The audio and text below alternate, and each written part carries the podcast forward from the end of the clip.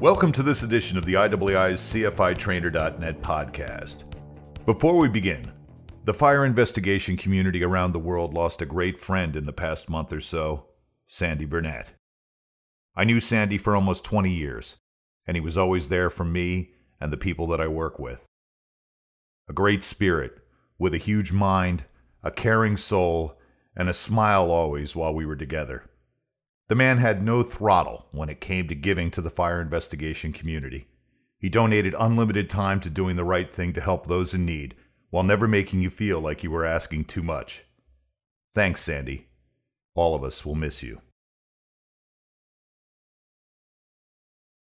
Today, we're looking at two topics on the technology and forensics cutting edge that are going to be explored in much greater detail at IAAI 2018 ITC. Today, we're going to get a taste of those two topics and give you an opportunity to register for 2018 ITC. Our first topic preview is how internet connected homes are affecting fire investigations. Here to talk with us about smart homes and the implications for the fire investigator is one of the presenters of this class at 2018 ITC, Michael Custer of Kilgore Engineering Incorporated. Welcome to the podcast, Michael. Uh, thank you for having me. So, give us some examples of how homes and businesses and vehicles are becoming smart. What types of devices are we talking about, and, and what do they do? Well, uh, it's very broad uh, in terms of when you consider both vehicles, homes, businesses. But what we're seeing in all of those is um, how communication is affecting them. In homes, in residences, uh, commercial structures, we're seeing internet connected devices that are being used to control lighting systems, heating systems, and even industrial processes. And then in smart cars, you're also seeing the effects of sensors and communications, uh, the ability to make decisions on their own. Yeah, there's a lot of, uh, boy, it seems like you can control almost anything from your phone now. yes, even that way. So, how are these devices creating challenges for fire investigators? Well, homes in particular, uh, and businesses, one of the concerns that we always have in fire investigation is making sure that we have all potential parties involved in the investigation. And a lot of times we're able to do that by narrowing the focus of the investigation to a particular area, an area of origin. And when we do that, we, we use a number of techniques to get to that point. But after we get there, we're able to say we have these different parties who have interest in this. It may be installers or manufacturers or others who have equipment there or who have touched equipment there. Uh, and, and we can rule to that area and we get them involved and we go through the process. But when you have these internet connected devices, you now have the opportunity where decision logic or decisions are being made maybe at a different part of the facility or even on the cloud where algorithms, um, smart technology is making decisions based on sensor information and switches and actually could be triggering devices that are in your area of origin. So it may be a situation where we have to expand our focus and get more uh, companies involved during the investigation than would typically be if you just had a system that was completely local. So, a lot of new potential ignition sources to examine. Well, could be some of the same ignition sources, but the control for those ignition sources may be remote. It may not be local. So, for instance, if someone has a light that's a traditional light, and if you were to uh, come to the conclusion that because the light turned on, a loss occurred. If it's a typical light, the only way the light turns on is someone flips the switch. But whenever you have internet connected devices, now the light can come on because of a number of reasons. Uh, maybe someone locally triggered the switch via a phone, or maybe there's a process that's on a remote server that triggers the switch to turn it on. So you have to start to expand your thought process and take it beyond, well, it had to be something here local that controlled this or caused an event to occur. So, how do you deal with that when you're coming up with sort of a framework for a new hypothesis? Right. One of your concerns, obviously, and this is why we wanted to have the class, is first to just educate people that there is a potential that this, this could exist. And then after you are in a scenario where you believe that this does exist, where there could be an, an external control, then you're going to have to halt your examination at that point and, and make a determination if it's going to be important to have additional parties there. And that's just going to be a group effort where you're working with attorneys, you're working with uh, engineers, the fire investigators. Everyone's going to collectively uh, decide who that party is and work through that process, much the same way we do when we have a physical item and we're trying to determine who the manufacturer is. Collectively rings a bell, so it makes me think about data collection um, and how that's useful uh, for the timeline and key events. Can you can you speak to that a little bit? Oh, absolutely, and that's a great point too. Um, one of the benefits that we get from these systems is it's very similar to a an alarm system where an alarm system is remotely monitored and we're able to go and extract logs from either the alarm company or potentially the tenant or business owner who may have information even there locally on the system. And we can begin to grab say an alarm time um, a reporting time other information that comes from the system. So we're able to collect data from those systems. Well, these internet connected devices could give us that same opportunity where we now have additional information that we can gain about the events that occurred before a loss. If you assume it's a fire, you could go back potentially working with the company who provides these cloud based services and see when a switch came on or when it turned off or when a receptacle was energized or de energized. And those are potential information sources that we didn't have before. Interesting. So I'm thinking that probably leads to some new legal challenges when you're examining these devices and obtaining the data. Oh, uh, yeah, absolutely. And I think it's going to be a challenge because one of the issues, obviously, is going to be getting access to that information. And I don't think that that's a really, uh, at this point, has been flushed out exactly how that's going to take place. And then another issue that's going to come up is that this data even if you could gain access to the raw data, it may be proprietary or even encrypted. And so then there's going to be another step of trying to get to data that you can actually use. Yeah. I uh, I'm imagining that you've already had several situations where this is where you've been involved, um, and that's part of why you're doing this class. Can you give us a little bit of a tease about what the framework of the ITC class is going to be like? What what people are going to walk away with? I hope that they're able to take away a respect for the complexity of these systems and an understanding that if they find themselves in a in an investigation and they believe that uh, let's say an Internet of Things device is involved in their area of origin, that they need to step back and, and make some considerations before they move forward. As far as the class goes, I hope it's exciting uh, we have a, a, new presentation platform that we're going to use that's actually an Internet of Things device. So as we progress through our platform and give the presentation, there is actually a um, it's a cognitive service that listens to what we do during the presentation and actually directs the, the presentation. So slides will move forward, videos will start. We have the ability for lights to come on and different things as we go through the presentation. And it's all these internet connected back-end sources that are listening to what we're saying and through the internet in real time making decisions about what should happen next in the presentation. And the reason we're doing that is really just to show the power of these services and why we're going to see more and more of this as we move forward in both homes, uh, industry, and commercial. Sounds like a, a, fun and experiential way to uh, to have a class, some a real nice twist. Well, I hope so. One of the issues is obviously ours. Ours is a four-hour session, so we want to be able to keep people's attention, keep them interested in what's happening, and hopefully give them some really good information along the way. And that's just on the Internet of Things. We're also going to talk about smart cars, electric cars, and renewable energy sources too.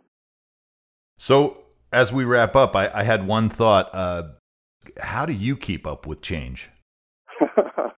well, one of the things that I do, in addition to the forensic work, is I also have a background in electronics and computer software.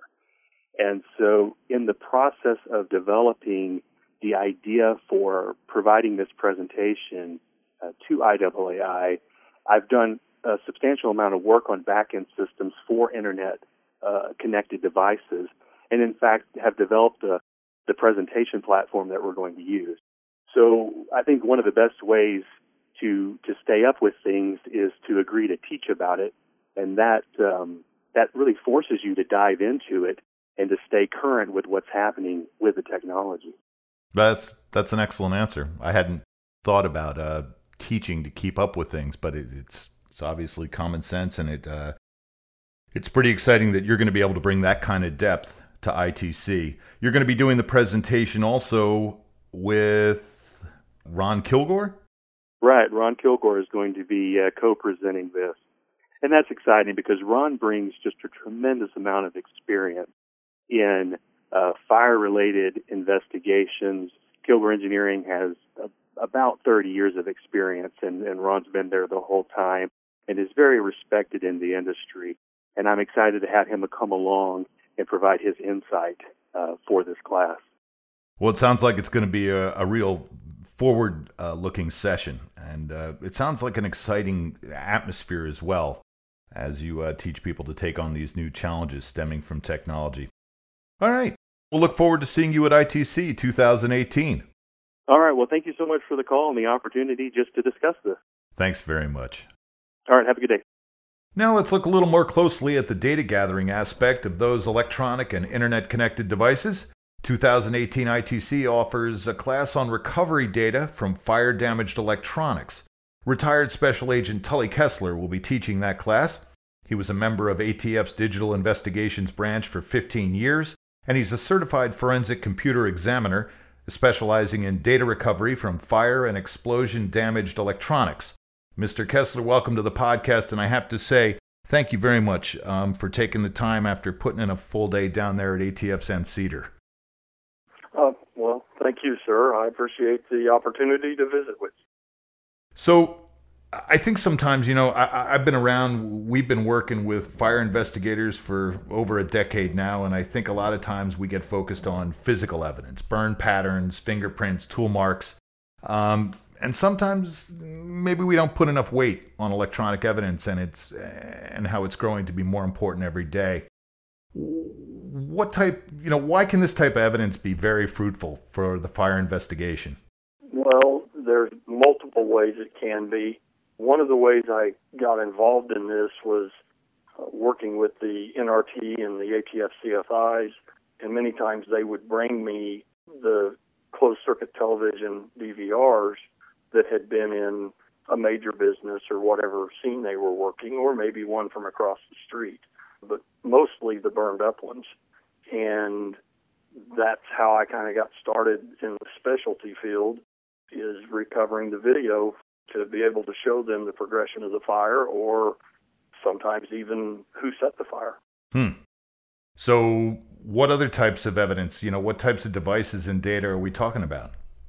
For the class, I will be talking mainly about computer hard drives, uh, the types of drives, but we will also get into cell phones and iPads and that type of data storage. The class is going to be more about how to talk to a digital examiner or a data recovery company so that you're both speaking the same language. I think it's an excellent point. I was chuckling to myself about the videos um, when you first started talking because, you know, we started out really as more of a video production facility. And I remember getting some of those videos and how horrible they would be. And not only would people say clean them up, but they would ask you to zoom in at the same time. we still get that, yeah. I bet you do. So I, I want to get a little bit into that relationship with digital experts, but can you give some examples or maybe an example or two of you know some data that can be recovered that might surprise people? Well, some of this is a, a little older case. Um, I was asked to rebuild two different phones from fire scenes off of a homicide victim in the fire scene. And at that time, we didn't have the chip off technology and the ISP technology and everything they have now. And the only way to do it was to tear the phone apart, clean the circuitry up, do any repairs if possible, and put it in a new body and start it up. That has come a long way since then. So I've I've done those types of cases. I have literally found, uh, and it was after I retired, a case where we had video of the owner setting his own fire. I don't think you can get much better than that. Yeah, and I'm sure that'll be an interesting case to discuss when people get to ITC. Let's talk a little bit about that relationship with digital experts. What kind of things should people expect when they when they go to the class? Well, the, what got me started thinking about this as an idea for a class was I would get cases from fire investigators where they had already paid, say, a data recovery service or somebody else to recover video specifically from the CCTV DVRs. And they'd get something back from him and it doesn't play. And it was an issue of communication more than a lack of capability on the data recovery company or possibly the examiner. It was they weren't speaking the same language. They said, here's a hard drive, repair it, and give me all the videos off of it. Hmm. And so the data recovery company repaired the hard drive, did a head swap, and then because you don't know what you don't know, they carved the hard drive for video files using headers and footers and got back a bunch of gobbledygook to the investigator. And the reason is is the the foreign made and mainly the Chinese made DVRs don't use regular video files like you do on Windows computers and off your iPhone and all of that. So you have to have a little more in-depth knowledge to be able to recover that data. That's an excellent point. Um, so, in other words, you know, if somebody had a bunch of .movs on on their phone or something else, but they went over to a DVR, it may not even look like a video file. It, in fact, there are no files on the CCTV DVRs. There, there is on the foreign manufactured. There are some DVRs that use .mov files or whatever, but the these foreign ones, the little single box, fairly cheap ones, there's no file structure in it. Wow. It's a it's a Linux operating system. Each company has their own engineers that create it, and it's a database type setup and there's no there's literally no files to be seen. And it's you're reverse engineering the work they've done. So the moral of the story there is if you don't know what you're asking for or how to ask for it you may end up in trouble. So you're going to be teaching some of that in the class. Yes uh, and and you've spent a lot of money and obtained nothing. That would be painful not to mention the evidence could be damaged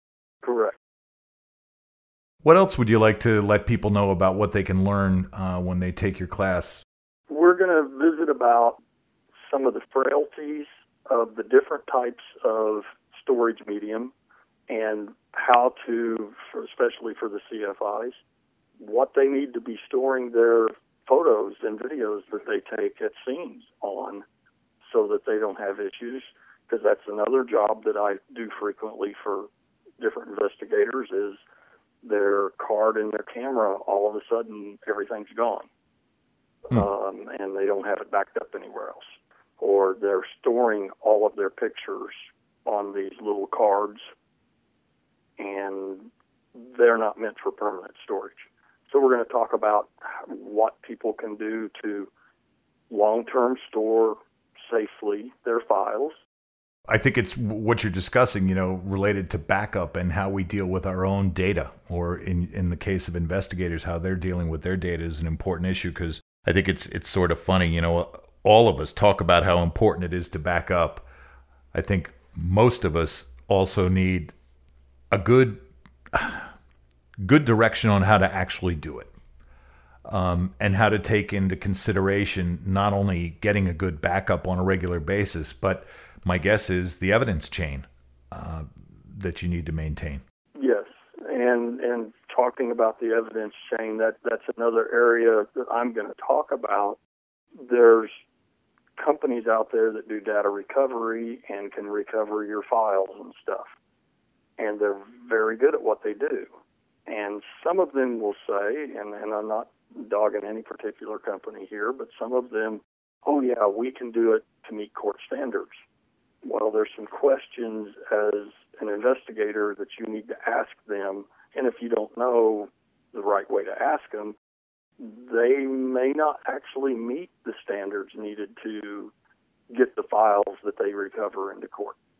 And they may do some, they may cause enough issues that there's spoliation problems.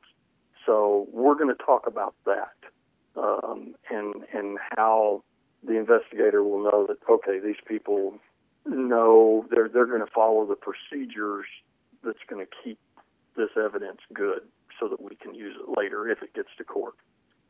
Also, going to talk about you just recovered electronics in a fire scene. What's the next step?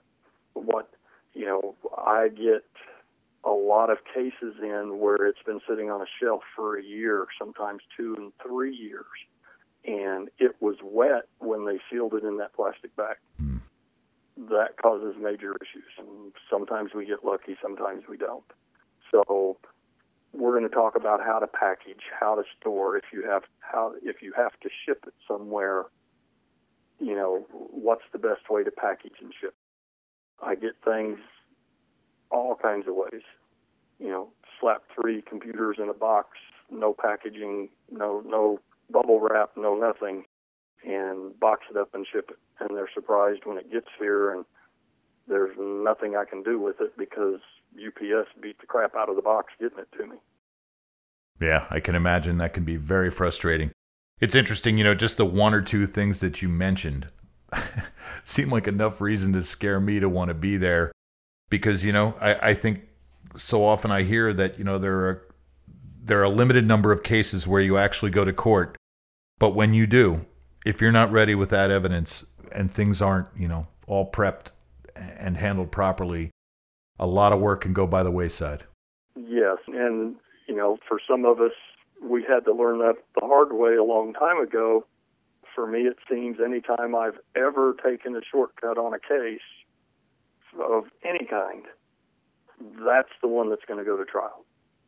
and you know, if you're not willing to step up and say, "Yeah, I screwed up, and this is what I did," then it's not only just losing the case, but possibly losing a career. So there's there's no need to to take those shortcuts. Yeah, it takes a little bit more time, but do it right the first time, and you don't have to to back up and try to fix it. Yeah, and in best case scenario, go to your class and go to other classes where you're going to learn the proper way to handle your photography, handle your electronic data, um, and be able to recover it from scenes. Thanks very much for your time, Tully. Hey, thank you. We hope this quick look has given you just a few more reasons to register for IAAI 2018 ITC, which will take place May 20th through the 25th, 2018, in Frisco, Texas. Now is the time to register. You'll have time to make your travel plans or get the department approvals you need. Visit IAAIITC.com for more details on the classes offered and register today. Again, that's www.iaaitc.com for more details. That concludes this podcast. Stay safe, and we'll see you next time on CFITrainer.net. For the IAAI and CFITrainer.net, I'm Rod Ammon.